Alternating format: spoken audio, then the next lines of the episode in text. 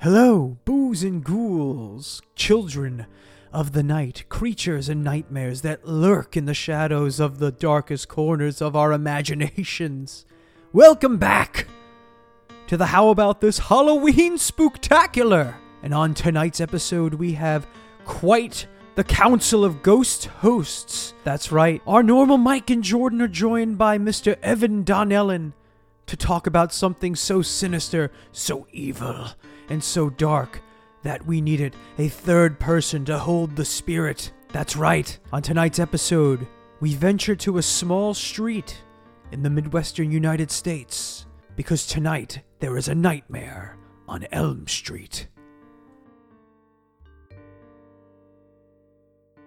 Hey, what's up? How about this, listeners? Welcome back to another episode of the Halloween Spooktacular! Spectacular. That's right, we've got another great spooky filled episode for you tonight, and Jordan is uh, screaming like a banshee. That's not me. That's where there's a ghost. Yeah, you're right, there's ghosts everywhere in this house. We are recording in a haunted house. That we are not. This is my apartment. It's haunted by other things, but not ghosts. Yes, exactly. Strange And- smells, bad food, you know. And before we get into what we're talking about today, we have to introduce the lovely hosts and co hosts for this show. The best co hosts this side of the Andromeda Galaxy, we have the master of dreams himself, Mr. Jordan Hugh.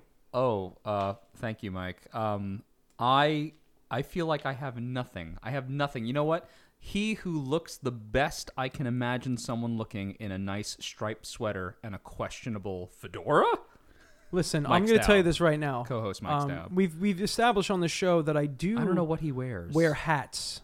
you wear hats rarely. Rarely. We both have and a lot of hair. I've never wore a fedora. yeah. because I'm I- I'm not going to wear a fedora, and I'm not an edge lord yet. I haven't gotten to the point we're where we're getting ahead of ourselves. we're getting ahead of ourselves.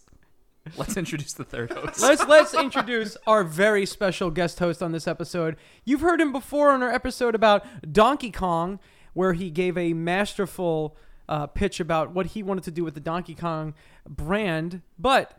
He is the king of nightmares, Mr. Evan Donnellan. Oh, thank you so much. Thank you so much for having me.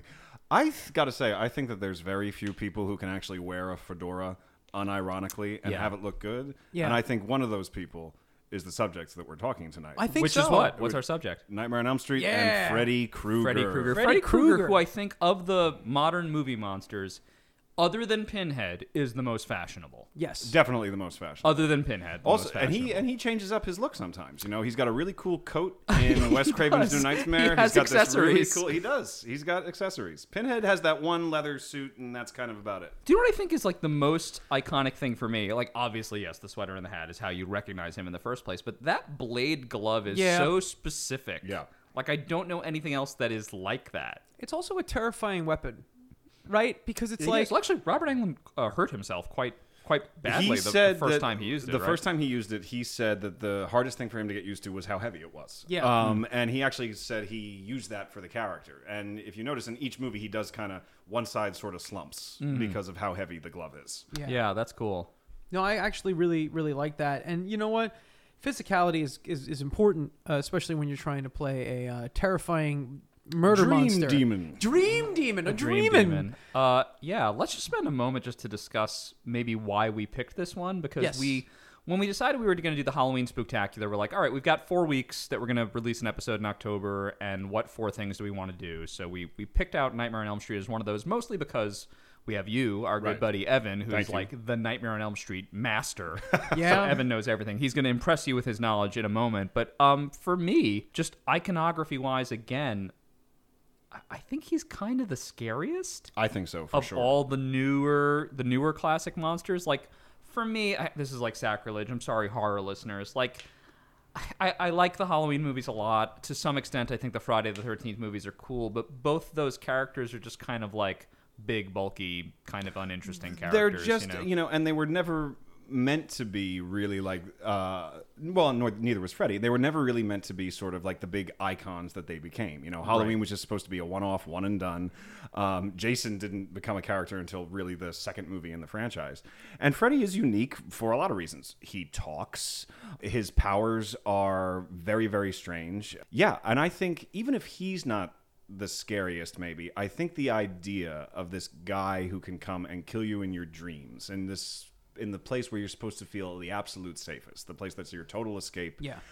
and that he can get you there and like you the only way you can stay away from him is to stay awake is Yeah. just a terrifying idea Well, because also that's something that's very relatable in Yeah. terms of like everybody has to sleep. everyone have everyone has to sleep, but like we all know what it's like to be incredibly exhausted. You know what I mean? So that in in and of itself, there's a fatigue that sets in where you can't go to sleep. Not being able to sleep because going to sleep might kill you is is terrifying, and also you have that added exhaustion that also kind of adds an anxiety Oh, yeah. to it because your body goes into a, a physical see- sleep depri- uh, deprivation mode, and and you're just you're deprived. So it's a really great concept to have this like he's a boogeyman, right? Right. He's Yeah. a He's a boogeyman. literal bo- and we all have had that nightmare that seems a little too real. Yes. Sure. Yeah, like, you know, even as kids a lot, but I think Steven still as adults sometimes. You still have that nightmare that you wake up from where you're like, wait a minute. Yeah. I think that fucked with me more than I thought, you Yep. know? Sure. Um, so good intro into why we're interested in talking about this. So normally on the show we just usually talk about how we were first introduced to the Yes. character and what our experience was. So Evan, you're our guest. we're gonna start with you first. Uh, I know you were a little horror demon from way back. Um, Yeah, what big was time. like your first experience with Freddy Krueger? How did you become the Nightmare on Elm Street guy? Well, uh, you know, like you said, I was I've always been into horror. I've always been into sort of like the forbidden or like, you know, the movies that you weren't allowed to see when you were a kid. They were Yeah. the most fascinating to me. right, the terrifying walk down the blockbuster aisle. Well, right, that's yeah. and that's where I first became aware of just Freddy Krueger as a character.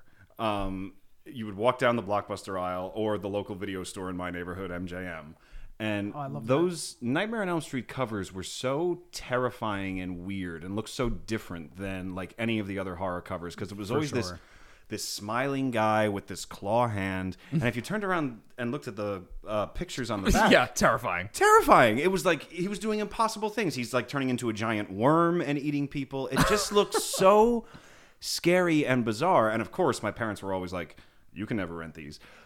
But but here's the other weird thing. I had a talking Freddy doll, Which is crazy, right? which is crazy. Like- He's a child killer. We've brought this up on the show many, many times of how they will take a hyper violent film like a RoboCop, Yes. and make a toy line for And- children yes, or alien or a cartoon show. or a cartoon show or like RoboCop, Aliens does it, Rambo cartoon Ram- show. Rambo, Rambo did it.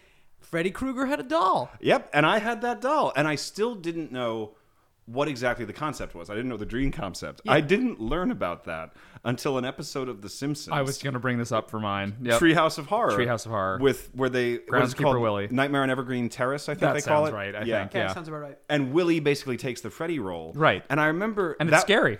Well, that was where I learned what the concept was that he kills you in your dreams, and that episode scared the fucking shit out of me. Yeah, it's terrifying. Yeah. Um, and so then after that, then I finally just started renting or buying all the Elm Street movies. It was the first franchise I ever became like deeply obsessed with. Yeah. Um, and I collected them all, and I love them all, and yeah, that's pretty much it. Wow, that is such like a. It's like you did heroin first. Yeah, basically. you know what I mean. Basically, I, It's just I- like I there went was no, hardcore. There was no, sli- there was no like goosebumps for you. It's just like no, fucking right in on Freddy Krueger. Yeah, yeah, that was pretty much what it is. I think I saw the first one when I was nine. Oh, boy. and it scared the shit out of me. And you would maintain this is still your favorite horror franchise. Easily, even- I think it's my favorite horror franchise, and I will argue that I think it is also just the best horror franchise in terms of quality, Quality and like filmmaking. film, quality like film to film. quality from film to film. I don't think there's a bad film in the franchise. Okay, Uh, that well, is- mm, Well, okay, we'll, we'll we'll, get go there. through we'll get it. we'll get through that. We'll get. Mm. Mike, what is? I know you- you're not super super into Nightmare on Elm Street, but what is No. what is your experience with at least Freddy Krueger? Because I'm- it's it's in the cultural zeitgeist. I'm- you can't avoid Freddy I'm, Krueger. I'm very much uh, I'm very much a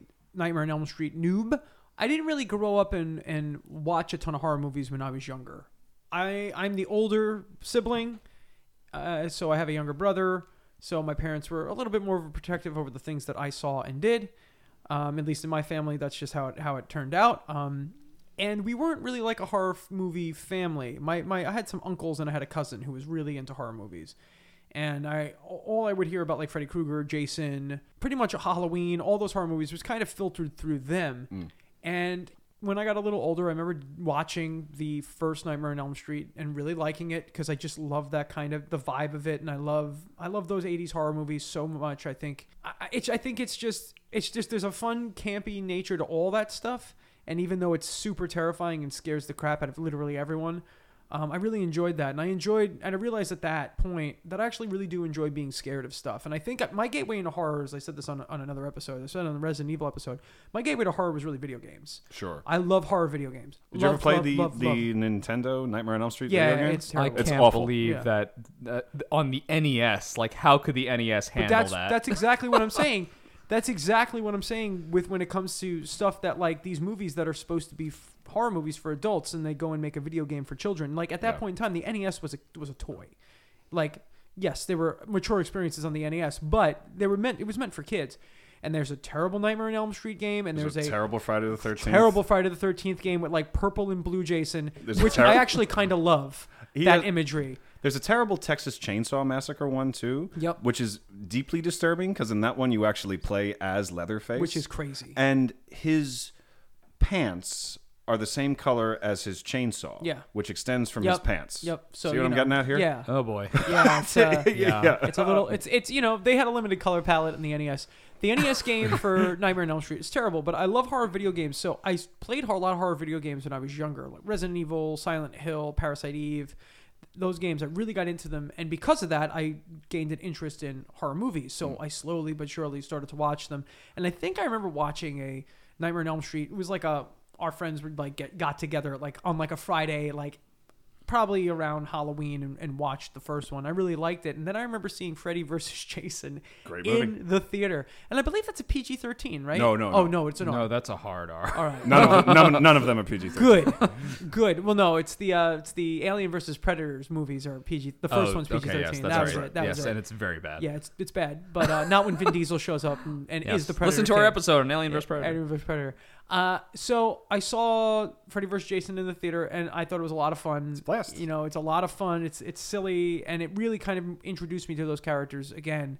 And I had seen, you know, the first Nightmare and the first Friday the Thirteenth by the time I saw Freddy vs. Jason, and I was just it was just fun to watch. And my experience with Freddy now also kind of ex- extends into different mediums because I really like video games. Obviously, Freddy is a guest character in one of the more recent Mortal Kombat games. Yes, and I remember I bought that game just for him. yeah, and there's one of them where, which is I think a lot of people did. There's one of the new Mortal Kombat games. I think it's Mortal Kombat X or 10 is the one because they all kind of blend with me right now. Where it's all the horror characters. It's like Leatherface Oh, wow. and and uh, Freddy and Jason and all that stuff. And I think in the newest one there's Rambo and the Terminator and the Teenage Mutant Ninja Turtles and all that Why not? Why yeah, not? why not? And the Joker, but he's in one of those games. So like, Freddy, I've always liked the f- image of Freddy. I love the concept. I think out of all of like these supernatural killer monster guys, slasher monsters, I think Freddy has the most interesting concept for someone who loves fantasy and loves science fiction and loves the weird side of things. You know, a big supernatural monster is fine and Jason is scary, but like Jason has more of a cool look because he's got this like evil hockey mask that he wears on his face. For sure. And like he's got kind of that look. And like Freddy is like Yes, he, he has like a good like you said, most fashionable with the with the with the fedora and stuff, but like there's a scariness to him Oh yeah. that isn't as metal as like a Jason. And uh, I really like Freddy. I love that concept. I think I think it's hard to hard to um, compete with that. And I think Freddy is one of the most obviously recognizable horror movie characters. And after those movies, I don't think we got one as recognizable until like Ghostface. Ghostface, and funny that it's the same director who Yeah. created Yeah. Ghostface Yeah. Wes and again, and yeah. Freddy. Um, yeah, which is which is actually really good, and I think the movies are good. This podcast, every time we do an episode about something, the second the episode is done and I put the microphones away, the first thing I want to do is experience everything that we talked about. So like, Yeah. I'll probably go and see all of the movies now. So Oh, excuse you've got some me. good ones waiting Yeah, for I know, you. and you ex- really, really do. And Yeah. excuse me for being a little bit of a of a novice here, but that's why we have the masters. So Oh, thank you. Of course. I am not a master uh, when it comes to Nightmare on Elm Street. My Nightmare on Elm Street experience is actually I owe mostly to Evan. Actually, Uh, Did I like make you watch all of them? Yeah, I- pretty much. So I, I'm not That gonna. sounds like something I would do. Yeah, I'm not going to bore the Watch listener because my early experiences are basically the same as Evan's. Like, I would walk through the blockbuster and like see the Nightmare on Elm Street stuff, but whereas Evan actually rented those movies, I said absolutely fucking not. and I rented stuff that I liked that was like macabre and grim, but not Freddy Krueger. To me, Freddy Krueger was the hardest you could go. Yeah. I was like, I'm definitely not ready for that. So I would rent things like Beetlejuice and Poltergeist and The Adams Family and stuff like that. And I would not rent hard horror movies, especially not Krueger. And I remember it being in as early as elementary school, the scariest thing a kid could talk about would be Freddy Krueger. Oh, Mm-hmm. I saw s- part of a Freddy Krueger movie. And it's funny because his legend in our real world is kind of the same as his legend in the movies. It it's is. like it's he's got this creepy Yeah. nursery rhyme and the more you find out about him, the more it upsets you Yeah. Yeah. right? It's just like he's got this burned face. And as a kid, you're like, well, how did he get burned? Why does he have a claw for a hand? Why is he dressed like that? What do you mean he's in your dreams? He kills you in your dreams? Oh, he's like a fucking child rapist. Like it gets worse than that, Yeah, even. it does. You know, it's it's totally wild. And so for me, he was like the ultimate in horror. So I didn't even watch a Nightmare on Elm Street movie until I think you, Evan, finally sat me down. You were like, "You haven't fucking seen Nightmare on Elm Street." so it was us and a group of friends. It was like over one summer we watched. I think we watched all of them, yeah. all of the Nightmare on Elm Street movies, which I really liked some of them, and others I blatantly fell asleep. Um, I recall that. I yeah. recall that. Yeah. But it was they were, it was good. It was I was happy to be educated, and also I, I'm not taking anything away from the character. I think he is super iconic and wonderful, and the movies are by and large great. But I realized he's not the end all be all for the scariest horror film. Do you know what I mean? No, I don't think he is either. Thought most of the movies were more on the entertaining side of scary Sure. than they were on the scary side of scary. Like I've seen movies that I think are scarier now. Yeah, yeah, yeah, I- I've seen many that I think are And scarier. there are way more movies that upset me rather than Nightmare on Elm Street. So I think it was just like, like as you said, being a kid, seeing those VHS jackets and being like, I can't fucking handle this. But yeah, it was, it was definitely that Treehouse of Horror episode definitely influenced me. And then, you know, I was like, yeah, Freddy Krueger, I, I can't, I can't handle that. So yeah, that was all part of it. But just going back to Freddy for a second, just in his, his look and what sort of the appeal of him is, he's the most specific looking horror character I can think of. Yeah. Yes. There's nothing else Yeah. that really compares to Freddy Krueger. You have a bunch of guys that are like big dudes in masks. That's a whole category. Yeah. You have other dudes that have one very specific weapon type, right? And then you have like the supernatural set, right? Freddy is supernatural and he kind of dips into some other categories, but there's nothing quite like Freddy Krueger. No, there really isn't. Like I think you said earlier, like the I think the best comparison or the closest comparison to Freddy is probably Pinhead. Yeah. But Pinhead doesn't. You know, this sounds so strange to say, but everything Pinhead's look it feels very consistent. Yeah. Uh, everything that is on Freddy clashes. Yeah. Like looking at him Yeah. almost hurts your eye because nothing in it works or should fit together. That that red and green sweater is show is so off putting. Then you got the hat, the burns, the shoes, just everything about him. He's almost like it's like you're looking at um, one of those magic eye paintings. You- Do Sure. you know what I mean? I don't know if this was part of the design, but it almost feels to me like a child made up what he looked like. Uh, yeah. You know, it's yeah. just like, oh, he wears red and green stripes. Oh, he's got a fedora. He's got a claw hand. He's got burns. And also, these uh, characters, and we'll talk about this when we get into the Jack Earl Haley film, are not really so much informed by who plays them, but Freddy is. Freddy is. Freddy really is tied to Robert Englund. It's Yeah. really hard to see someone else in the role, and I think Jackie Earl Haley did a nice job. A totally different take, um, but it was like not good. It was like you really missed Robert Englund as Freddy. Like I- I'm sorry to people that like these movies, but like fucking anybody could be Mike Myers. Anybody could play. Anybody Jason. can be Mike Even Myers. anybody could play Pinhead. uh, yeah. No, you're right about that. Yep. It's, with Freddy's look with the striped sweater, that striped sweater was also famously worn. A similar striped sweater was also famously worn by Kurt Cobain, and that's like an old school classic English punk thing. So the English punks would wear these red and black or red and green mohair, mohair, mohair sweaters that were Mohair, like these yeah. big fuzzy ugly sweaters that would like the, the, they would get all bunchy and you know you'd pull it off and you'd be able to get them um, guitar player of bad mary my band uh, david who grew up in england says you'd be able to get them for like five bucks at the store and now they're designer and they're hundreds of dollars does that have anything to do with it Well, Wes Craven had said that the reason he came up with, with those specific colors on the sweater was because he had read an article that said your eye has a hard time processing those two colors Makes together. sense. Um, so Makes that's why sense. he gave him the red and green sweater. Okay. And he said he gave him the claw because he was trying to think of like what's the oldest weapon that um, m- a man would be afraid of, and he, he said it well the claw of an animal. Yeah. So that's why he gave yeah him the claw. that's actually genius Yeah, it's just it's really awesome, and it's funny because in Halloween, uh, Mike Myers is the character always Mm-hmm. refer- referred to as the boogeyman. But there's nothing really boogeyman about Mike Myers. It's to do with a knife. Uh, Freddy Krueger really is the boogeyman. Yes. He Yeah. is anything you're afraid of, and thus he has all the power that you lend him. And there's something so old feeling Mm-hmm. about that and really special. And the films actually do a really consistently nice job of tapping into that as a source of inspiration. They really, really do. And- they really do. And dreams in general are supposed to be benign, right? Right. Dreams in general. It's like we use the term dream as a as something to talk about our aspirations, the things that we Right. want. You know, we're supposed to, you know, have sweet dreams and they're supposed to be lovely and they're supposed to like, you know, give us a a window into the things that we want and desire in life or the things that make us happy. So when you get a nightmare on your own without a boogeyman trying to kill you in that nightmare. It's really jarring and terrifying. And now we're going to go ahead and add this creepy burn guy who can actually kill you in it. So Right. it's a great concept. Now, who adv- who came up with the character? Like, is that all Wes Craven? Did he do all that stuff? Pretty much all Wes Craven, yeah. genius. Um, yeah, he had the uh, he had the idea for a long time. No one would buy it because everyone Yeah. was like, "Well, people aren't going to believe it. It's a dream. Like, Yeah. what's the big deal?" And then you know he finally got it made. He named him Freddy because um, he said there was a kid who bullied him named Freddy, so he just didn't like the name. Great. Uh, and he kind of came up with the look. He told this really creepy story of when he was a kid. He was looking out his window one night, and a man was walking down the alley in a fedora and a, a trench coat, Oh. and like somehow sensed that Wes Craven was looking at him, and turned around and gave him a really nasty stare. And Craven ducked and like hid for like two minutes, and then poked his head back up, and the guy was still there staring at him. So he said Yeah. that was kind of where he got the look. No, thank you.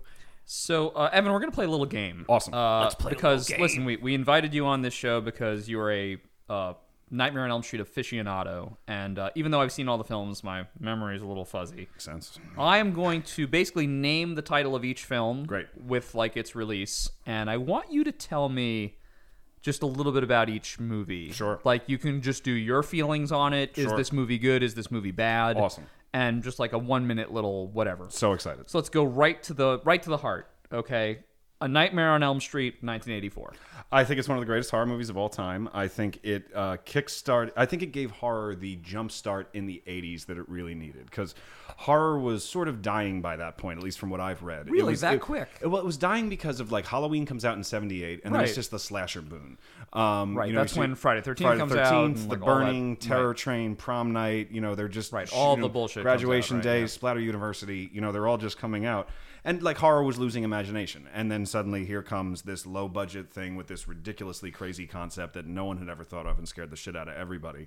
Um, and it's Nightmare on Elm Street. And yeah, I think it's, I and I think it holds up very well to this day. I know a lot of people think it has cheesy moments to it, and it does for sure. But, um, I think the cheesiness of it kind of adds to the charm and adds to Sure. the scares for me because Does it, this because one it still looks off. Does this still rank high comparatively for you? Very high. It is my second favorite film in so- the franchise. So we'll get to your favorite Ooh. eventually. Okay, also, great. like as an aside, before we continue this Yeah, game, yeah. dude was born with the name Wes Craven. Like, Yeah. you got to make. yeah, horror you You were movies. gotta gonna make be- horror you- movies. you were going to be a horror He's also guy. just one thing about Wes Craven that I think is crazy is like he saves horror three times in Yes, his career. three he comes times. out with Last House on the Left in '72, which like jumpstarts the '70s, then Elm Street in '84, then Scream in '96. It's like every decade Hollywood was like, "Can you just please Wes, we come need- and we save need- us?" Yeah, come save us. So, um, as often happens in horror movies, we get to a sequel. It changes directors. Um, Jack Shoulder directs this second one. Yes, indeed. Right. We have a Nightmare on Elm Street 2, Freddy's Revenge. Um, this is a movie that I have a strange relationship with. When I first saw it, I really didn't like it because it basically changes the concept. And this one, Freddy wants to get into the real world, uh, and he's trying to do that by possessing a boy named Jesse. And it just felt like, well, why have you taken the idea away? But ultimately, I do really like the movie now. It's a very interesting movie. It has become known as the gayest horror movie ever made because the whole thing with Freddy trying to take over this Yeah. boy boy is um, it's it's subtext that becomes pretty heavy text after a certain point, and it's actually a really fascinating movie because um, the lead actor who was gay Yeah. and closeted at the time that movie kind of ruined his career and a documentary called scream queen my nightmare on elm street came out last year just about his whole experience with that movie And he is sort of one of the only male scream queens, is, right? like- if you look at all horrors, mostly not male led. Yeah, Right. Mostly, and he is uh, like the self-appointed male scream queen. The documentary I would highly recommend. It's really fascinating, uh, really moving in a weird way. So it's interesting that this sequel has like such a very strong place in the LGBTQ community. Great. Uh, awesome. Uh, so we, we get to the next installment, changes directors again. It's Chuck Russell back in 1987. So we're three years on from the original and just two years on from the first sequel. Evan already looks happy. We have a Nightmare on Elm Street 3 Dream Warriors. Okay, my hot take on this one, and this is going to upset most hardcore Nightmare on Elm Street fans, because this is by many considered the fan favorite sequel. Okay. And this one is actually very low for me. Um, Really, because the concept is interesting. the concept is great. Um, you know, it's a bunch of teens who sort of band together in their dreams to fight Freddy. It's a great concept. I don't think it's executed particularly well, and I think this is the movie that turned Freddy into a joke. Everybody blames four for that, but three started it, and I think three has a very weak conclusion. Um, that's the one where they do the very Catholic way of killing Freddy, where they got to bury him in hollow ground. And I'm just like, fuck you. Who gives it? That's stupid. Uh, that also gives the backstory that Freddy is the bastard son of a hundred maniacs, which, is one of my favorite lines. it's a just good in line. The series. I just always could. Oh no, it's very bad. yes. You know. I just always could do without that. Uh, interesting. Three is directed by Chuck Russell, who directed The Mask and Eraser. right. Um, Wait which- a second, like as in Jim Carrey the Jim, mask, Jim Carrey, The Mask. And then not the Eric erase- Stoltz mask. Yes, no. yes, and, the Arnold Schwarzenegger Eraser. Every Elm Street director has gone on to like bigger Very- and better I'm things. very- it's I'm it's weird. Very confused. Yeah. First of all, how do you get from the mask to eraser? By that point, he was just a studio guy. Oh, okay. You know, like Okay. he was just he was doing. Because what I'm he just kind wanted. of like, huh. and, and Elm Street Three is co-written by Frank Darabont. Uh, Russell and him were Yeah. um, Oh, wow. uh, writing partners. Um, that was how Frank Darabont got his start. So that's always interesting. But yeah, that I like it, but that's that's low for me. Okay, the the very next year, this is like the quickest turnaround in the series. Oh, yeah. no, I'm sorry, four and five are both the year following. Four and each five are other. crazy. so they close. so they annualize this franchise. Pretty much. So coming out in '88, the very next year, it seems like everyone has abandoned the project. Not a single returning screenwriter or anything. Nope. New director Rennie Harlan. his first American movie. Yep, is A Nightmare on Elm Street 4: The Dream Master. This is my like fan favorite sequel. Okay. I You adore- like this I one. adore this movie. Okay. this is movie is steeped in the '80s. It's got this amazing '80s soundtrack, Mike, that I think you would go ape shit for. yeah, I the music is good in All right, the well, what- series, yeah. give me a taste. We got anything on here? Did we know? Uh, it's got a, a great theme song that I could sing a couple bars of horribly. Oh, now you must do it. Uh, running, running from this nightmare. I'm sold. I can't- yeah, I'm it's, sold. I'm sold on it. Uh, I'm I'm I'm searching for the album right now. Uh, sung by the lead actress Tuesday Weld, and it is the most '80s. It is one of the silliest, but by that point, it's like, okay, well, you're gonna make a sequel that's silly. Go right ahead. It's really fun. I also, it's a weird movie in the sense that it's one of the only horror movies where it lets the characters feel. Um, loss at the deaths of their friends. You know, most Oh, horror movies, yeah. it just Right, like right. Just they- move it they just along, move on. move it along, This one yeah. doesn't do that. And this one has a great lead character um, named Alice, played by Lisa Wilcox, who's uh, she almost feels like a precursor to Buffy the Vampire Slayer. Uh, Oh, so she's I kind of like it. badass. well, yeah, I and like she it. starts out like very meek and quiet, and she has to like find her strength. It's a great movie. It's an absolute blast from beginning to end. Love I, I it. love every second of it. Okay, the very next year, in fact, released less than a year later. Yeah, Um, a Nightmare on Elm Street 5, The Dream Child. New director again on this one, Stephen Hopkins. Stephen Hopkins, yeah, uh, who went on to direct The Life and Death of Peter Sellers, which is a really good movie. I feel about this one pretty much the same way I feel about three. It's good, but I have a lot of problems with it. Uh, Okay, is Al- this your least favorite, would you say? No. No. definitely okay. not. oh, we're getting there. Um, definitely not. It's a good movie. It's a little too long. Alice is the main character again, and she's wonderful. Uh, Oh, they brought her back. they That's brought her nice. back. Okay, the yeah. whole business in that movie of she's pregnant and Freddy is trying to infect her baby is just. It feels like it's like they wanted to try to make it an issue movie, but they had nothing to say about abortion other than it exists. Um, Yeah. So. Um, So I love that, like, right below the surface of Freddy being, like, the most horrible thing you can think of, like, unimaginable supernatural terror, is just, like, right below the surface of that is also, he's just a perv. yeah, he, yeah, Yeah. Just, he like, is. right Uh, below he that. is So a strange. Total perp. That, like, that is there as well. Also, the makeup is horrible in that movie. That movie has the worst Freddy makeup. Oh. Lost- lost I- some I makeup don't know budget, what yeah. happened there. Okay. Uh, this one changes up the title for the first time. Here we go. Uh, so this is a long break by Nightmare on Elm Street standards. This comes out two years later. This is already in '91. This is our first entry in the '90s. A different director, Rachel Tilale. yes. This one is called. Uh, perhaps they're trying to end this because this one is called Freddy's Dead: The Final Nightmare. Yep, every horror franchise needs a final in the title when it's not the final movie, and Right, Nightmare on yeah. Elm Street is no exception. Uh, this is this for a long time. This was my least favorite. It Yeah. no longer is. Okay. Um, I I That means that means something worse has come out. something Good worse lord. has come out. Uh, I still really like it. Um, well, no, I mean, I, I, I do like it. Uh, it's grown on me. The whole movie is a joke. They had said that they wanted to make a Warner Brothers cartoon, and I just and they succeeded at that. I just question why you wanted to do that, especially when you were making what was supposed to be the last movie. Um, it's very silly. It's very over the top. And it's a Um, And- big tonal shift. Big right? tonal shift, Yeah. and it makes the terrible mistake of explaining where his dream powers come from. Oh, dear. Oh, no. He met some dream demons who were Uh, we don't want CGI, and the movie was in 3D, and they suck, Mm. and What's- it's awful. Is that that's not the one where he threatens to eat the kid, right? Because I've seen that one scene Where, where he's threatens just to eat- like, there's like a kid, and he's like, "I'm gonna eat you up." I mean, he kind of says that a lot. I think he said that in more, more than Well, one. then Yeah, I, he says that a Well, lot. I'm an idiot. So also, please continue. Freddy's Dead also has one of those retcons of backstory where it's like before he was a killer, he was married and he had a daughter, and it's like no, no, he didn't. boo. don't humanize this guy. No, Oh, he this is didn't. like when they try to give the Joker a real origin story, and I'm like, we don't want to hear it. no, nobody Yeah, cares. exactly. Nice hat. But the movie, the, but the Hey, movie, Eckhart, think about the future. but the movie is fun. Uh, at the end of the day, it's still a fun movie. I don't skip it when I do my rewatches. All right, brilliant. Then we get authentically the longest break uh, so far. Because the next one, we go from 1991 with that Freddy's Dead film all the way to 1994. Wes Craven is back as the writer and the director. So he's fully taken the reins back for, of course, Wes Craven's New Nightmare. Not only is this my favorite movie in the Elm Street franchise, this Mm-hmm. It is good. This is one of my favorite horror movies of all time. Yeah. one of my favorite movies of all time. Yeah, this is a special one. I vividly remember this film. This is a masterpiece, and the, like the whole concept of it takes place. You know, it's the 10 year anniversary of the first film, so it takes place in the real world. Wes Craven plays himself. The lead actress from the first film, Heather Langenkamp, plays herself.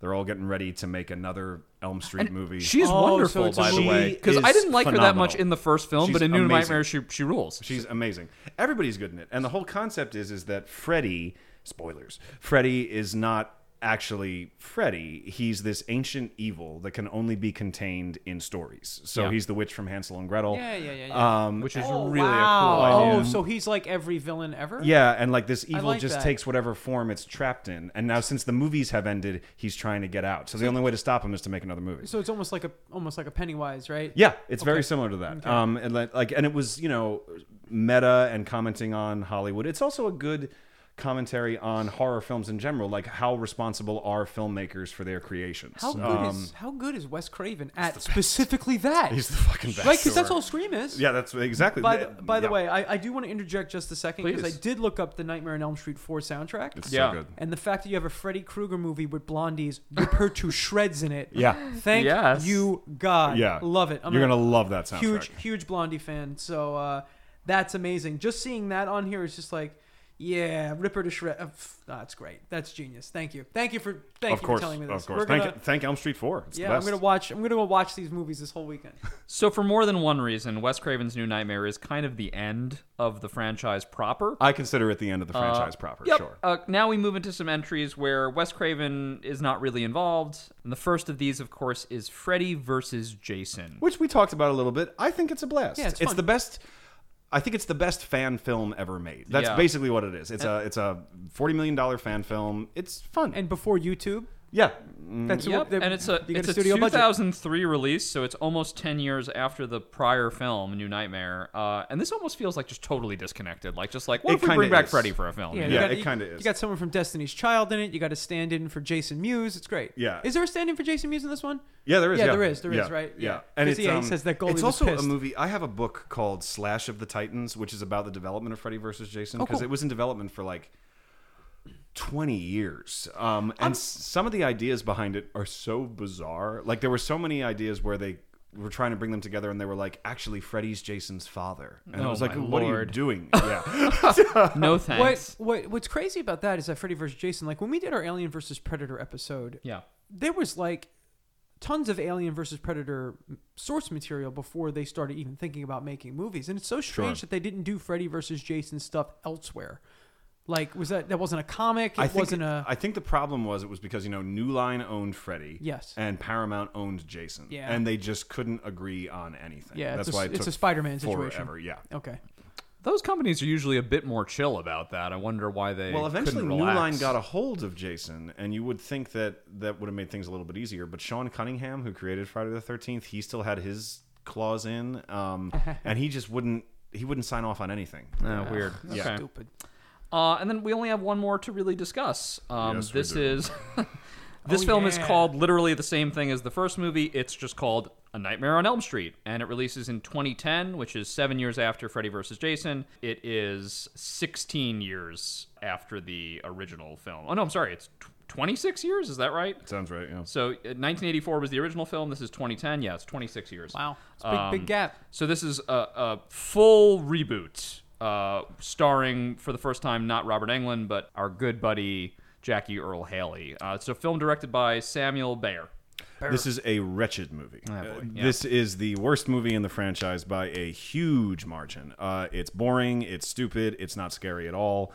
Samuel Bayer was a music video director. He does not do a good job with it. It's Rooney Mara's first starring role. She's terrible in it. The one thing that it had going for it as a matter of interest was it sort of was flirting with the idea of retconning Freddy's backstory, Which where- was almost great. which was almost great because in the original he is a child killer who Yeah. the the parents killed uh, in you know vigilante justice and he comes back for revenge. This one was suggesting that maybe he was innocent. They killed the wrong guy. Yeah. That that would have been something. But no, it turns out yeah he was a child killer. So the twist in that movie is that there is no twist. Um, and also, I've always been really bothered by the way they handled the makeup in that movie for Freddy.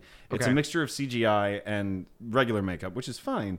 But their whole idea was like, we're going to make the burns look realistic. They're going to look realistic this yeah, time. not what we wanted. yeah, that's what the uh, all powerful dream demon was always missing realism. Yeah, right. Go fuck yourself. it's a terrible movie. I don't think Jackie Earle Haley is very good in it either. And it comes up with this idea of like this waking dreaming thing, which is just a, a cheap trick where like it says that if you're so tired, you can fall asleep and not know it. And I'm just like, just go away. Um, it's Mm. Yeah. a very, very bad movie. I like it a little bit better than you do, but I don't think it's good. Mm-hmm. And I think the only reason I like it better than you do is because I, I actually do like Jackie Earl Haley, but actually, I, I've gone back and I've realized I actually don't like Jackie Earl Haley when he's Freddy. Mm-hmm. I like him in the one flashback where he just gets to be Fred Krueger as like a normal person. Sure. And he's running away from the parents who are led by Clancy Brown, the most terrifying parent of all time Yeah. honestly missed opportunity in that film we'll talk about it when we get to my little mini pitch later but i think clancy brown would have been a very compelling villain and you could have turned freddy into an anti-hero but it um it didn't go that no, route. they didn't go that way.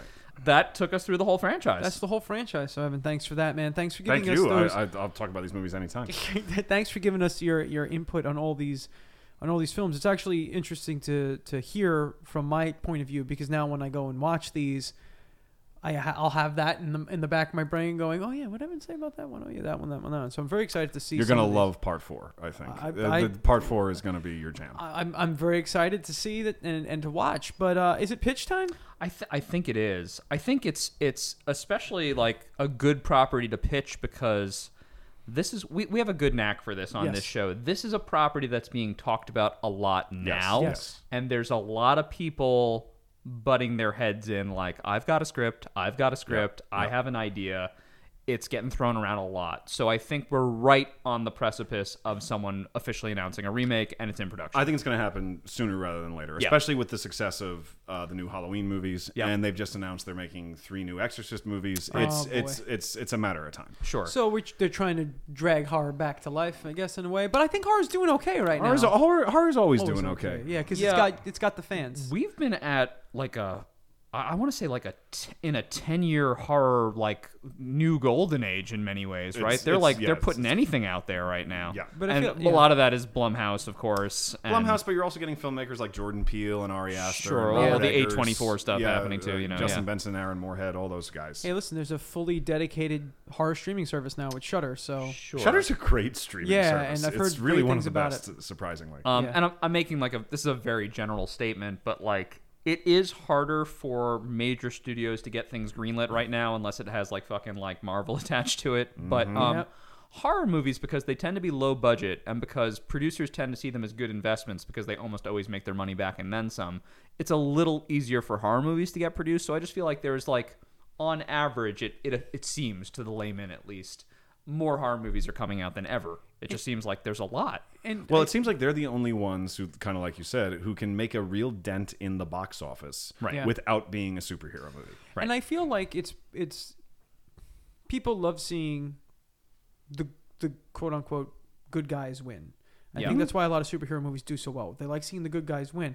But at the same point, and maybe it's a different part of the brain or maybe it's a different adrenaline rush, people love being scared. Absolutely. We love being scared. And love being scared, like in a big room Yep. together. you with know? a whole bunch of people. Like we were just It's talking. a communal experience. It is. We were talking off mic. We both saw Halloween Kills. You saw it in the theater. I saw it in the theater. I mean, it's a I, terri- re- I regret it. it's a terrible movie, but I will say I enjoyed the reactions of the crowd. Yeah. you Yes. know, I enjoyed being. It's an awful film, but yes. We'll talk about this, I think, on a future episode. But Hal- Yes. Halloween Kills is a 1 out of 10 for me. It's a really bad movie. yep, and I feel like it's it fear is better for the adrenaline rush than laughter. It's better than for the and it's it's like probably on par with action, just in a different way.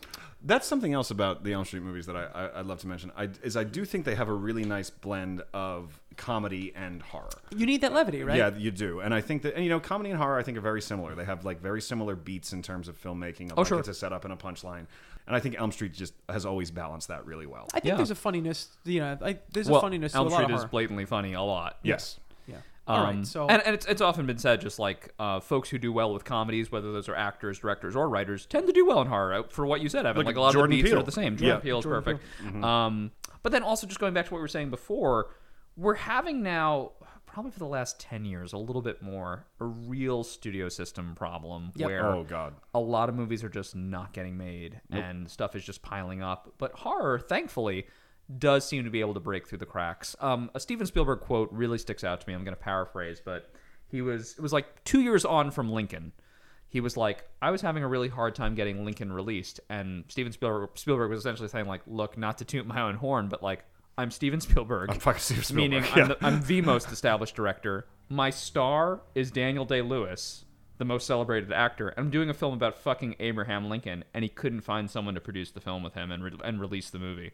So when you have the studios like so gummed up and so nervous about investing big money into things that they like, they absolutely need it to be a franchise or they need it to be a big name thing. You're getting a lot of projects that just aren't getting made. I'm thankful for things like the streamers and Shutter and Netflix and whatever because they'll be like, yeah, we got a couple of dollars. We're cash rich. Yeah. We'll fund you. I think this will go somewhere. because they don't you have know? to put Yeah. as much in Ne- a place like Netflix because they have the money. They don't have to pump money into something with hope of return. They already have the money from their subscribers, so Sure. they can pump that money into a film. So that's probably why you get a lot of this stuff to go to streaming. Hopefully, hopefully horror continues to thrive, man. I think it's good. I think that a lot of people want to work in horror. I think a lot of people like it. And I think it's a it's a brilliant genre, and it's got the most dedicated fans on the planet. So, with Yeah. that being said, it's pitch time. All right. all right, time. all right, pitch master, let's do this. All right, I'm- Evan, you are the main course here, so Oh. you're just we're gonna go. Thank you very much. I am so excited. Okay, so how about this?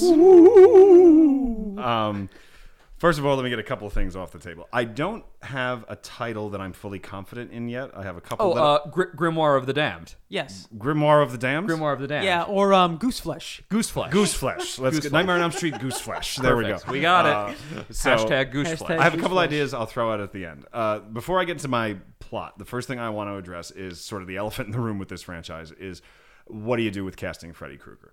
Because as as Jordan you said, that Robert England is so intrinsically tied to that role. And Jackie Earl Haley, you know, I know you liked him. I think part of the problem with Jackie Earl Haley is he was too much of a name. So my suggestion with casting Freddy Krueger is to go the same route they did with the first film, or the route that they've done with uh, Bill Sarsgaard, Skarsgård, excuse me, in the It movies.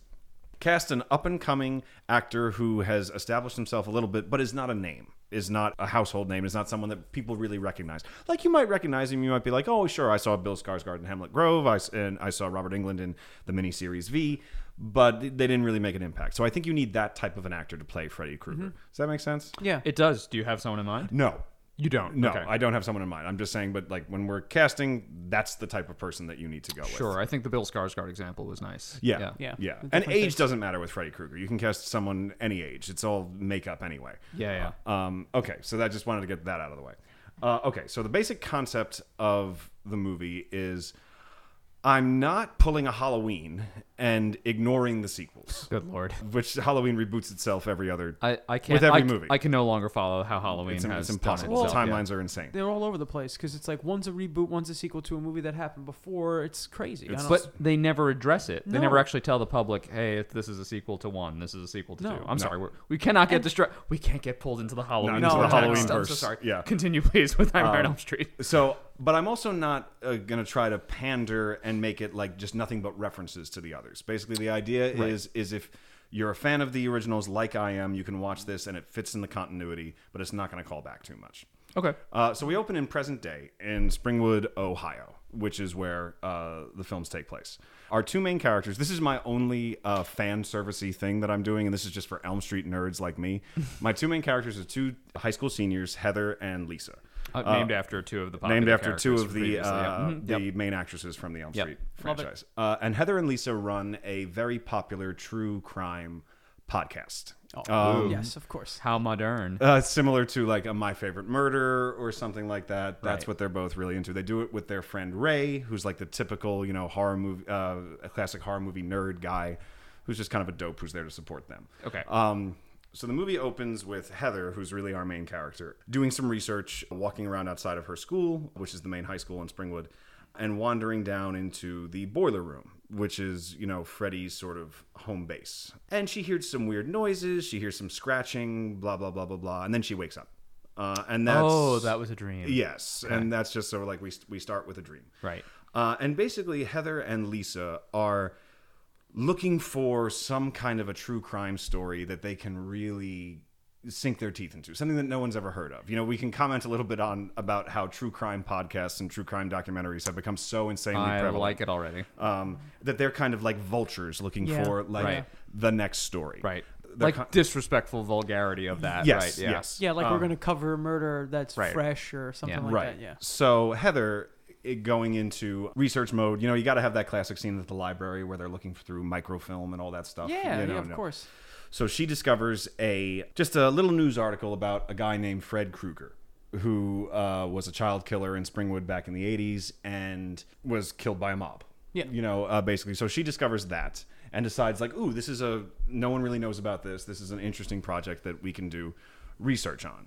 And she tells Lisa about it. She tells Ray about it. She tells all their other friends at school about it. They do an episode on Freddy. Now, they don't know anything about Freddy killing them in dreams. They just know that, like, here's this killer in our town that no one really talks about. Okay. So they- they don't have the full scoop at all. They don't have the full scoop scoop at all. Okay. But then they the three of them all start dreaming about Freddy. And they are wondering if it's just because they're in, immersed so much in research in it, you know, blah blah blah blah blah. So they're not too concerned about it. The episodes are getting good numbers. and things come to a head when they're recording in the podcast. They have like a booth at the high school. Yeah, it makes sense. Oh, Very nice, With yeah. uh, you know like a, a soundproof Right. mirror for well, they Ray. haven't gotten that Patreon money yet. Yeah, So, yeah, well- you got to Um, use the school equipment. You know what? Though school would have a radio. Cause some schools have radio programs. Yeah, sure. and Yeah, mine does, nowadays, you Yeah. know. So one night, Heather and Ray are working late. They both fall asleep. Ray runs into Freddy in his dream and gets killed in like a horrifying way, sort of echoing the first kill in the first Elm Street film where Tina is dragged up the wall. Yeah. He's dragged through the um, other side of the recording room on the glass. Oh, very cool. Like begging for Heather, you know, so she can see the whole thing as this is I love it. happening. How how horny is this film? Were these two having sex before the death? No, this no. is not a horny. This film. is not a particularly horny film. Okay. No horny. I'm a little sad because I'm very horny. But Oh, that's- but we all are, you know. Yeah. But no, I this just is- wanted to, I just wanted the horniness scale. Uh, yeah, I, well, you know, we could also tweak that. They could be Okay. boyfriend and girlfriend. Right. Yeah. Of course, my fucking contribution to Evan's brilliant pitch is like it's not horny enough. I just want it to be hornier. Can you make this? We can make movie- it hornier. Okay, great. Um, for sure. So Ray gets killed in that horrible way. Heather's kind of blamed for it, but of course she does have the out of like I was, you know, in this room, blah blah blah. And that's when she starts realizing that Freddy is after them in dreams. Got it. Uh, for real. Um, she tells this to Lisa. Lisa thinks it's bullshit. And then we're gonna do a brief connection to um, the originals where Heather talks to her grandfather about it and he's the exposition dump you know he's the bagul expert because because it turns out that he is the last surviving member of the original group of parents who killed Oh, Freddy Wow, back great. in the day. That's a good touchdown. Yeah. So he actually, so Heather actually is kind of responsible for bringing Freddy forth because like she's like the last Elm Street kid, Got quote it. unquote. So she becomes convinced that they need to stop talking about this. But Lisa, the one who loves the podcast so much, is like, no, we got to keep going. We got to blah, blah, blah, blah, blah. And Lisa doesn't believe that he's killing people in dreams, that like, you know, some kind of, some killer is on the loose. It's not killing people in dreams. And Heather becomes obsessed with staying awake. You have that whole element of, you know, coffee, all that stuff. Heather's telling all their friends. And Lisa decides this is one of the big set pieces in the film. Lisa decides to prove them wrong at lunch one day, Heather's managed to convince a few friends uh, that to stay up, and like well, some of them believe her, some of them are just staying up with her in solidarity. So Lisa uh, drugs all of their drinks in the cafeteria at lunch. Okay. like about ten people. Um, they all fall asleep. And then it's mass fucking slaughter in the cafeteria. Um, just like uh, basically everybody getting killed. Ah, um, this is Jamaican beef patty day for sure. Yeah, I got I got hit with one. yes, um, that's Mike's most traumatic memory. getting hit with a Jamaican beef patty from across the ca- uh, from across the cafeteria. It's not my yeah. in like a food fight. no, Those things were like grenades, man. You would bite the side of the Jamaican beef patty and you would just toss it, and wherever it landed, it was mass hysteria. yeah. So it Okay. hit me. I got hit with one from across the cafeteria, and I think did. I was in like had to have been like ninth grade, tenth grade. It was pretty. It was a tough day. We're Yeah. throwing this in. So there's a character Yes. now who's like a rocker type, like you, who tells that story, and Freddy's Yeah. going to throw a Jamaican beef patty And at kill him. Yeah, and kill him. I wasn't much of a rocker in That's, those days, that's but what I love about Freddy though, because like he doesn't mind the absurdity of dreams. He'd be No, like, yeah, this he- is he funny, but it embraces it. frightens you, so it's great. He embraces it. So after that, um, Heather survives, Lisa survives. There's really sort of Lisa can no longer argue with the idea of Freddy being a real threat in dreams. Right. So Lisa decides we got to tell people about this. We got to tell the world. We got to broadcast this news that there's like this dream killer that you know nobody talks about. And Heather doesn't want to do that because she starts to realize that maybe the fact that they're talking about him so much is what's giving him power. So Lisa ignores that. By this point, their podcast has become very popular, has gone national. Um, Whoa, nice. I got that Dollar Shave Club money. um, that's it. and Lisa broadcasts about Freddy the Dream Killer, and then Freddy himself goes national. Like he, that's what finally gets him out Oh, of Elm no. Street, so he's able to sort of haunt the nation. And my idea here is because. You know, he Freddy himself is a dream, or is a nightmare, or is himself an idea. So you have this big sequence towards the end of the film where people all across the country are dreaming of Freddy, but they're dreaming different versions of Freddy, like their own interpretation of what Freddy looks like. Like in one, maybe he's a giant. In one, maybe he is just a normal looking killer who can still take you down in your dreams. Powers start to shift a little bit in that direction. That like what people interpret him to be is what he appears in in the dream. Okay, Does that make sense? yeah, yes, So it was very personalized too. yeah, it's personalized or sort of distorted, like the way an idea, like the, the Yeah. game of telephone, you Yeah. know, like the way an idea changes over time. Uh, but, you know, he's uh, mass hysteria across the nation. And what uh, Heather winds up doing to sort of save the day is now, you know, like you've got kids all across the nation who are convinced that someone is killing them in their dreams. Classic Elm Street trope no adults believe them. Heather does a live podcast one night. Uh, everybody across the nation tunes in. They're trying to stay up, and eventually she decides to uh, try a hypnosis spell, a group hypnosis spell across the network. Um, everybody falls asleep into a shared dream space, and by this point, Heather has come to the conclusion that is always the case with Freddy and how to defeat him. That you know he is just a scary dream. If you don't give him any power, you can stop him. You Yeah. know, you turn your back on him, you just ignore him. You know, you you're the one who is who is in control.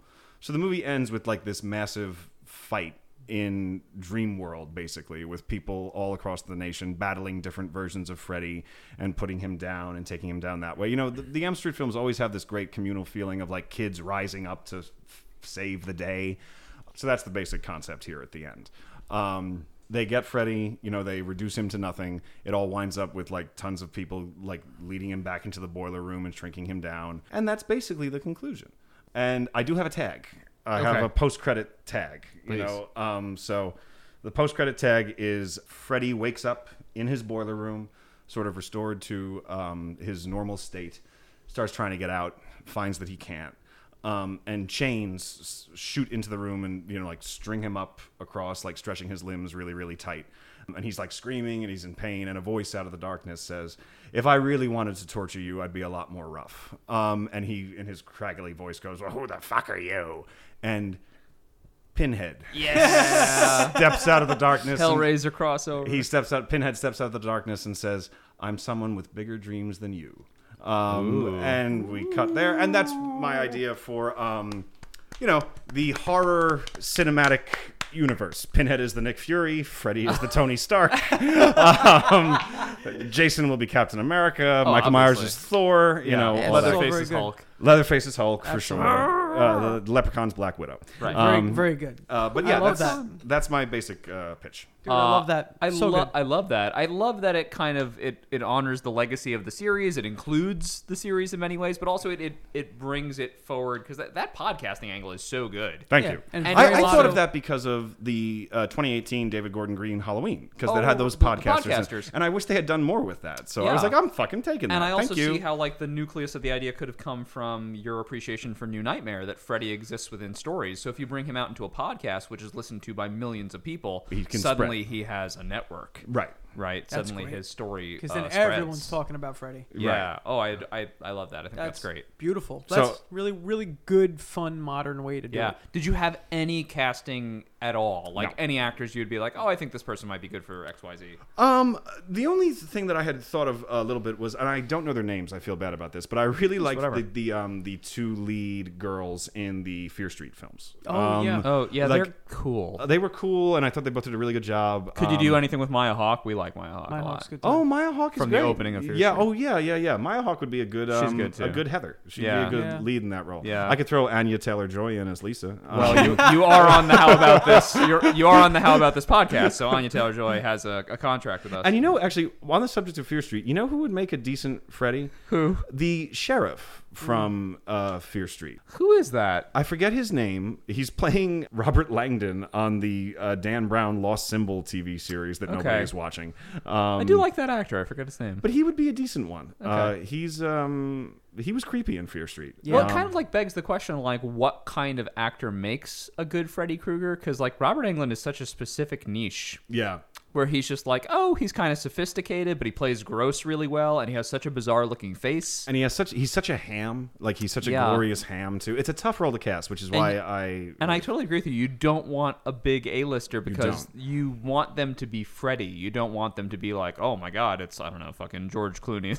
right no you Oh use my freddy krueger no God, you're like you don't want that attached you really don't Now- or now- matt Hey, I'm, damon uh, I'm a Freddy Krueger. Yeah. Imagine uh, Matt Damon is Freddy. Krueger. Matt Damon. Matt Damon. tom hardy would actually probably be a pretty good freddy krueger We but he's- can't he's throw too Tom famous now. Hardy Yeah, into but this is what something Tom else. Hardy He's- was- Tom Hardy he's too gets into famous now. everything. Poor Tom and you're Hardy right though. venom is too important Yes, so. Venom well, is yeah, far it- too clearly important. he's done his great work, and uh, he's married to that now. I will say this much. Uh, I just want Tom Hardy to use his real voice in a movie at some point, but he, he never does. he did it no I don't no i don't know- think so. I don't, I don't. I don't think I know what Tom Hardy's voice actually sounds Yeah, like. no, I I think do- he's I always I was doing gonna say something. he does it in Lock, this movie Yeah. where it's just him in a car, but he doesn't. He changes his Yeah. accent in that. Yeah. Poor Tom Hardy never really gets to be Tom Hardy. You know what? He's not very flashy in. You've both seen this movie. Uh, he has a he has one of the smaller roles in Tinker Tailor Soldier Spy. Yes. As Oh, yeah, he's Rick- not flashy Ricky in that. Tar. Yeah. That was, not like, a flashy before- performance. I actually I think he uses his regular voice in that. I Most think you're likely. right. I think yeah, you're that right. sounds like he that, and, and that movie's earlier enough in his career. Oh, that he it uses works. his Yeah. regular voice in Inception.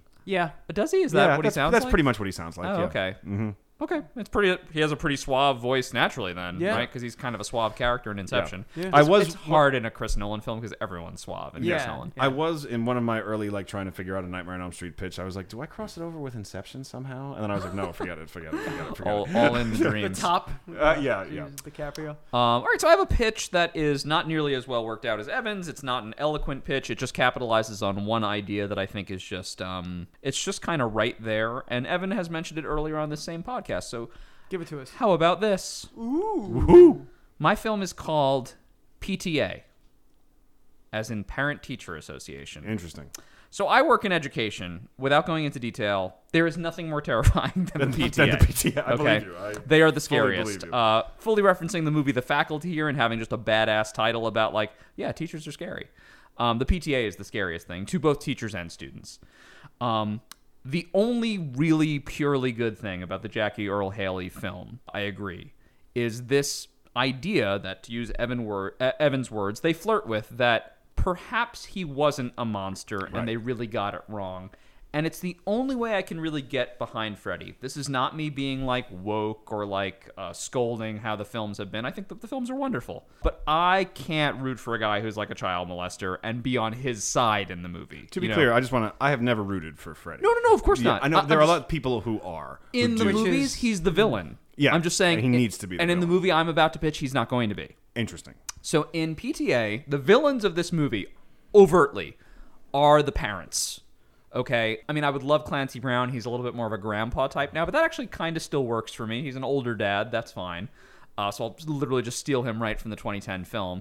And I just want to cast horrible people as the parents who basically are in control of this town. They are the PTA, but they're also like the Chamber of Commerce and the town selectmen, and they own all the important businesses in this small Midwestern town, which I guess is always that same town. Springwood. Which, uh, Springwood. And we have kids who are reflective of the kids that I've seen in class who are basically unhappy because they cannot fulfill the dreams that their parents have of what they could be, right? So the parents are trying to live vicariously through these kids. These kids don't want to be a part of this life. And we're going to focus on four or five of these teens who are friends. But what they actually have in common is, well, two things. One, that they have terrible parents. And two, they attended the same elementary school where there was this groundskeeper who was just their friend. He was an older guy. He was a little weird. He didn't have a lot of friends himself. He was, of course, Fred Krueger. And um, I think one of these kids shows signs of like pretty serious physical abuse one day that is noticed by a teacher. And the teacher brings it home to the parent. And in the film, in a not a very eloquent way, we're going to let the audience know that like it, it's probable that Freddy caused this damage to this child in some way. But whereas the 2010 film fails to pay off the twist, we're going to pay off the twist. The twist is that it's actually the parent that abused the child, and Freddy is totally innocent. But the parent, Clancy Brown in this case, fearing that he will be caught, shifts the full blame onto this guy who everyone is sort of uncomfortable with. And I want that mob scene to be even worse, even more horrible, where they burn this guy alive and he's going to become like a spirit of vengeance type, where he is going to revisit the sins of the parents upon the children, right? Which has been a theme all throughout the Nightmare series. But now Freddy's not a villain. Freddy is actually taking retribution on people that are bad. And I want the movie to show that these people are bad people, right? They're bad in just how they deal with other human beings. They're not good people. The kids have a chance, maybe. So uh, we're gonna you know sort of fast forward in time now. The kids are in high school, and suddenly weird stuff starts to happen. I also need a recurrent flashback sequence where the kids tell each other a ghost story, and it is the ghost story of what happened to Freddy Krueger. But you know there was nothing about Fred Krueger that would have informed any of this. Like they make up that he has a claw hand. Mm, They make up that he lives in your dreams. They make up all this stuff as children. And those are the flashbacks you keep getting, like the stories they tell themselves about the boogeyman. And that's the form the spirit of vengeance chooses to take, right? That is why he has those specific things, which have never truly been explained, right? At we have least- similar ideas and the idea of like the power of stories and exactly how, how they right. spread. So yeah. it's the story that the children tell each other become Freddy, and then that is the form that Freddy chooses to take to start to take them away from their parents. Um, I, I don't have great ideas beyond that moment because for me that twist is enough, but I just want the parents to be so horrible that you enjoy uh, Freddy exacting his revenge upon them. So the parents start to go pretty quickly. And I think he starts to attack the kids, you know, to, to kind of torture the parents first. And then he kind of goes after both, and then you get your band of children, right, that are going to try to stop this, uh, stop this evil, right? Um, and I think the the solution to it is a very Pennywise solution or a very Stephen King solution, where it was like, well, we made him up, we have to make up some kind of a weakness for him, right? So they're going to determine, well, what is his what is his kryptonite? How do we destroy him? I haven't worked that out. I haven't worked out like what the ultimate thing is that actually like brings him back or whatever. It may even be just like a ghost story, like to exonerate him and be like, hey, he, he never did any of this bad stuff and like free his spirit. But of course, you want to get like a franchise out of it, right? So uh, he needs to be at least a little bad as a as a spirit of vengeance. But that was my only idea was just to make the parents ostensibly the villains, right? And Freddy kind of like a oh, I'm kind of on Freddy's side during this. And then he just takes it a little too far, and you're like, okay, never mind, we have to stop. right, right, right, Uh, right. Um, but I thought that was a, a compelling sort of alternate Freddy idea I don't have good casting necessarily. Anya Taylor Joy is too old to be a teenager, and she's too young to be somebody's mom. So I think she's gonna be the school teacher at the elementary school, Okay, That works. Right? A kindergarten teacher. there you go. kindergarten teacher. Uh, Freddy Krueger, boy oh boy. It's it's tough. It's a tough role to cast. I think it's like too tough. It is. I think it's just like impossible because like you you're you're so tempted to go for like a big character actor that could do something with that, but ultimately everyone's going to be too big. You ultimately le- need like a no name, Yeah. uh, and it's just too hard to pull one out of the ether. Yeah, you just need a really strong actor. I think that's a a great idea, and I think it's it's a it is a mistake of the franchise that they haven't uh, tried to do something like that. Yeah. um, that I, I I would love to see a movie that it has that take, on Especially Freddy, because, like, Yeah. it's, it's like you said before, it's like people root for this guy, and it's like, which is it's strange. just strange. It's strange that they root for this guy. And if you want to have a character that's kind of like your anti hero, that kind of works. I can actually see I can see people rooting for like Jason much more than I Yeah, can yeah, see them yeah, rooting yeah. for Freddy, Yeah, like yeah, because he yeah. is kind of that spirit of vengeance in a weird way. Yeah. you know, he was just some Sure. innocent who was killed. Yeah, Yeah. I would I would actually say Jason more than the other horror characters. You're kind of like which is why you're on his side in Freddy vs. Jason, I guess. Jason has like a weird goodness to him. Yeah, it's you know what I odd. mean. It is odd. Well, it's an Whereas Mike innocence, right? Myers is just straight up a dick. That's why in like the, in my horror cinematic universe, uh, Jason is fully Captain America. You know, he's, he's Yeah. the guy you rally behind. I mean, Well, because Jason, you know, he was he died as a as a as a kid. Child, yeah. As He died as a So- child. So, there's an innocence there, even though he hacks people up with a knife. Yeah, look, like to be clear, he should not be killing people. no, no, we, we do no, not we do no, not no, support no, no. killing. We But, don't but support the the reason for murder. which he's killing is a little bit better than Mike Myers, which is just like, listen, I, I know we're getting pulled back into the Halloween hole, but like, M- Mike Myers is just a dick. Like that's his backstory. It's His just like, backstory yep, is- he was like six years old. He's a fucking little dick. We shut him away. He got out. He's a dick again. Mm-hmm. Oh no. He's just a little bastard. He really is. Like the, the person to root for, other than Laurie in those movies, is actually Loomis. Because you're like, this guy knows right away this child is horrible and needs to die. Loomis, who, and I do agree because everybody loves to point out that Loomis is like the worst psychiatrist. The worst. because he's just this psychiatrist running around begging people to kill his yes, patient. absolutely. Um, but he's correct. Yeah, correct. That's too good. That's too good. Well, Jordan, that's a beautiful pitch, I man. love it. I love, that it. pitch. Yeah, my, my only thing that I would try to add, perhaps not to my movie, but perhaps to suggest into sort of the oeuvre, uh, the oeuvre of, of like Nightmare on Elm Street films is, um, he could use. I think he's a character that would benefit from a nemesis. Yeah.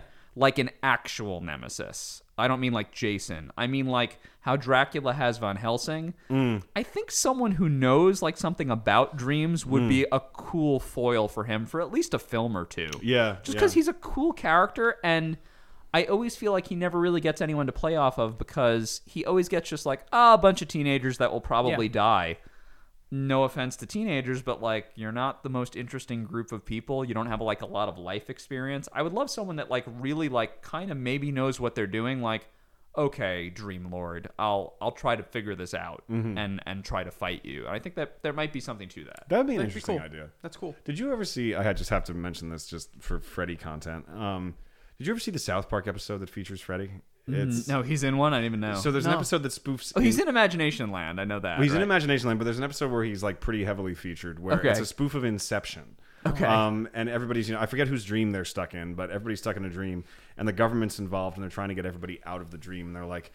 Well, we got to go to the expert, and it cuts to a shot of like Freddy on a farm chopping wood, and they go up to him and they're like, "Fred, Fred, we need your help." And he turns around and he's like, is this going to be like the time I k- had to kill all those kids in the 80s to stop Russia from taking over? I'm out of the game. I don't do this anymore. It hurt my soul. um, and they sent Freddy in to save the day. Very good. It's delightful. That's Love that that. is that is genius. Well, uh, guys, I think um, I think I got some great ideas here. I think we have some great pitches. So thank you both so very much for that. Uh, and uh, Evan, thank you so much. for Thank you joining so us much on for this having me and indulging me. Really I appreciate really it. appreciate Yeah, it. you are an awesome guest. Awesome Uh, guest. We're You- so thrilled to get you on for this one. This was something we were like looking forward to for like literally months. Like day Thank one, you very like much. day one. Yeah. This was one of the first episodes. We were like, we need to get Evan on for a horror thing, yeah. and uh, this was this was definitely a perfect episode to have you on. We will have you back at some point in the near future. Just uh, folks, if you like Evan's Evan's wonderful ideas, uh, he will be back on the show uh, if he wants to be. Right, Evan. Oh, just, I I would love to be. Evan just joined the Two Timers Club, right? Two-Timers This is, uh, Club. This is a Two-Timers rare Club. club.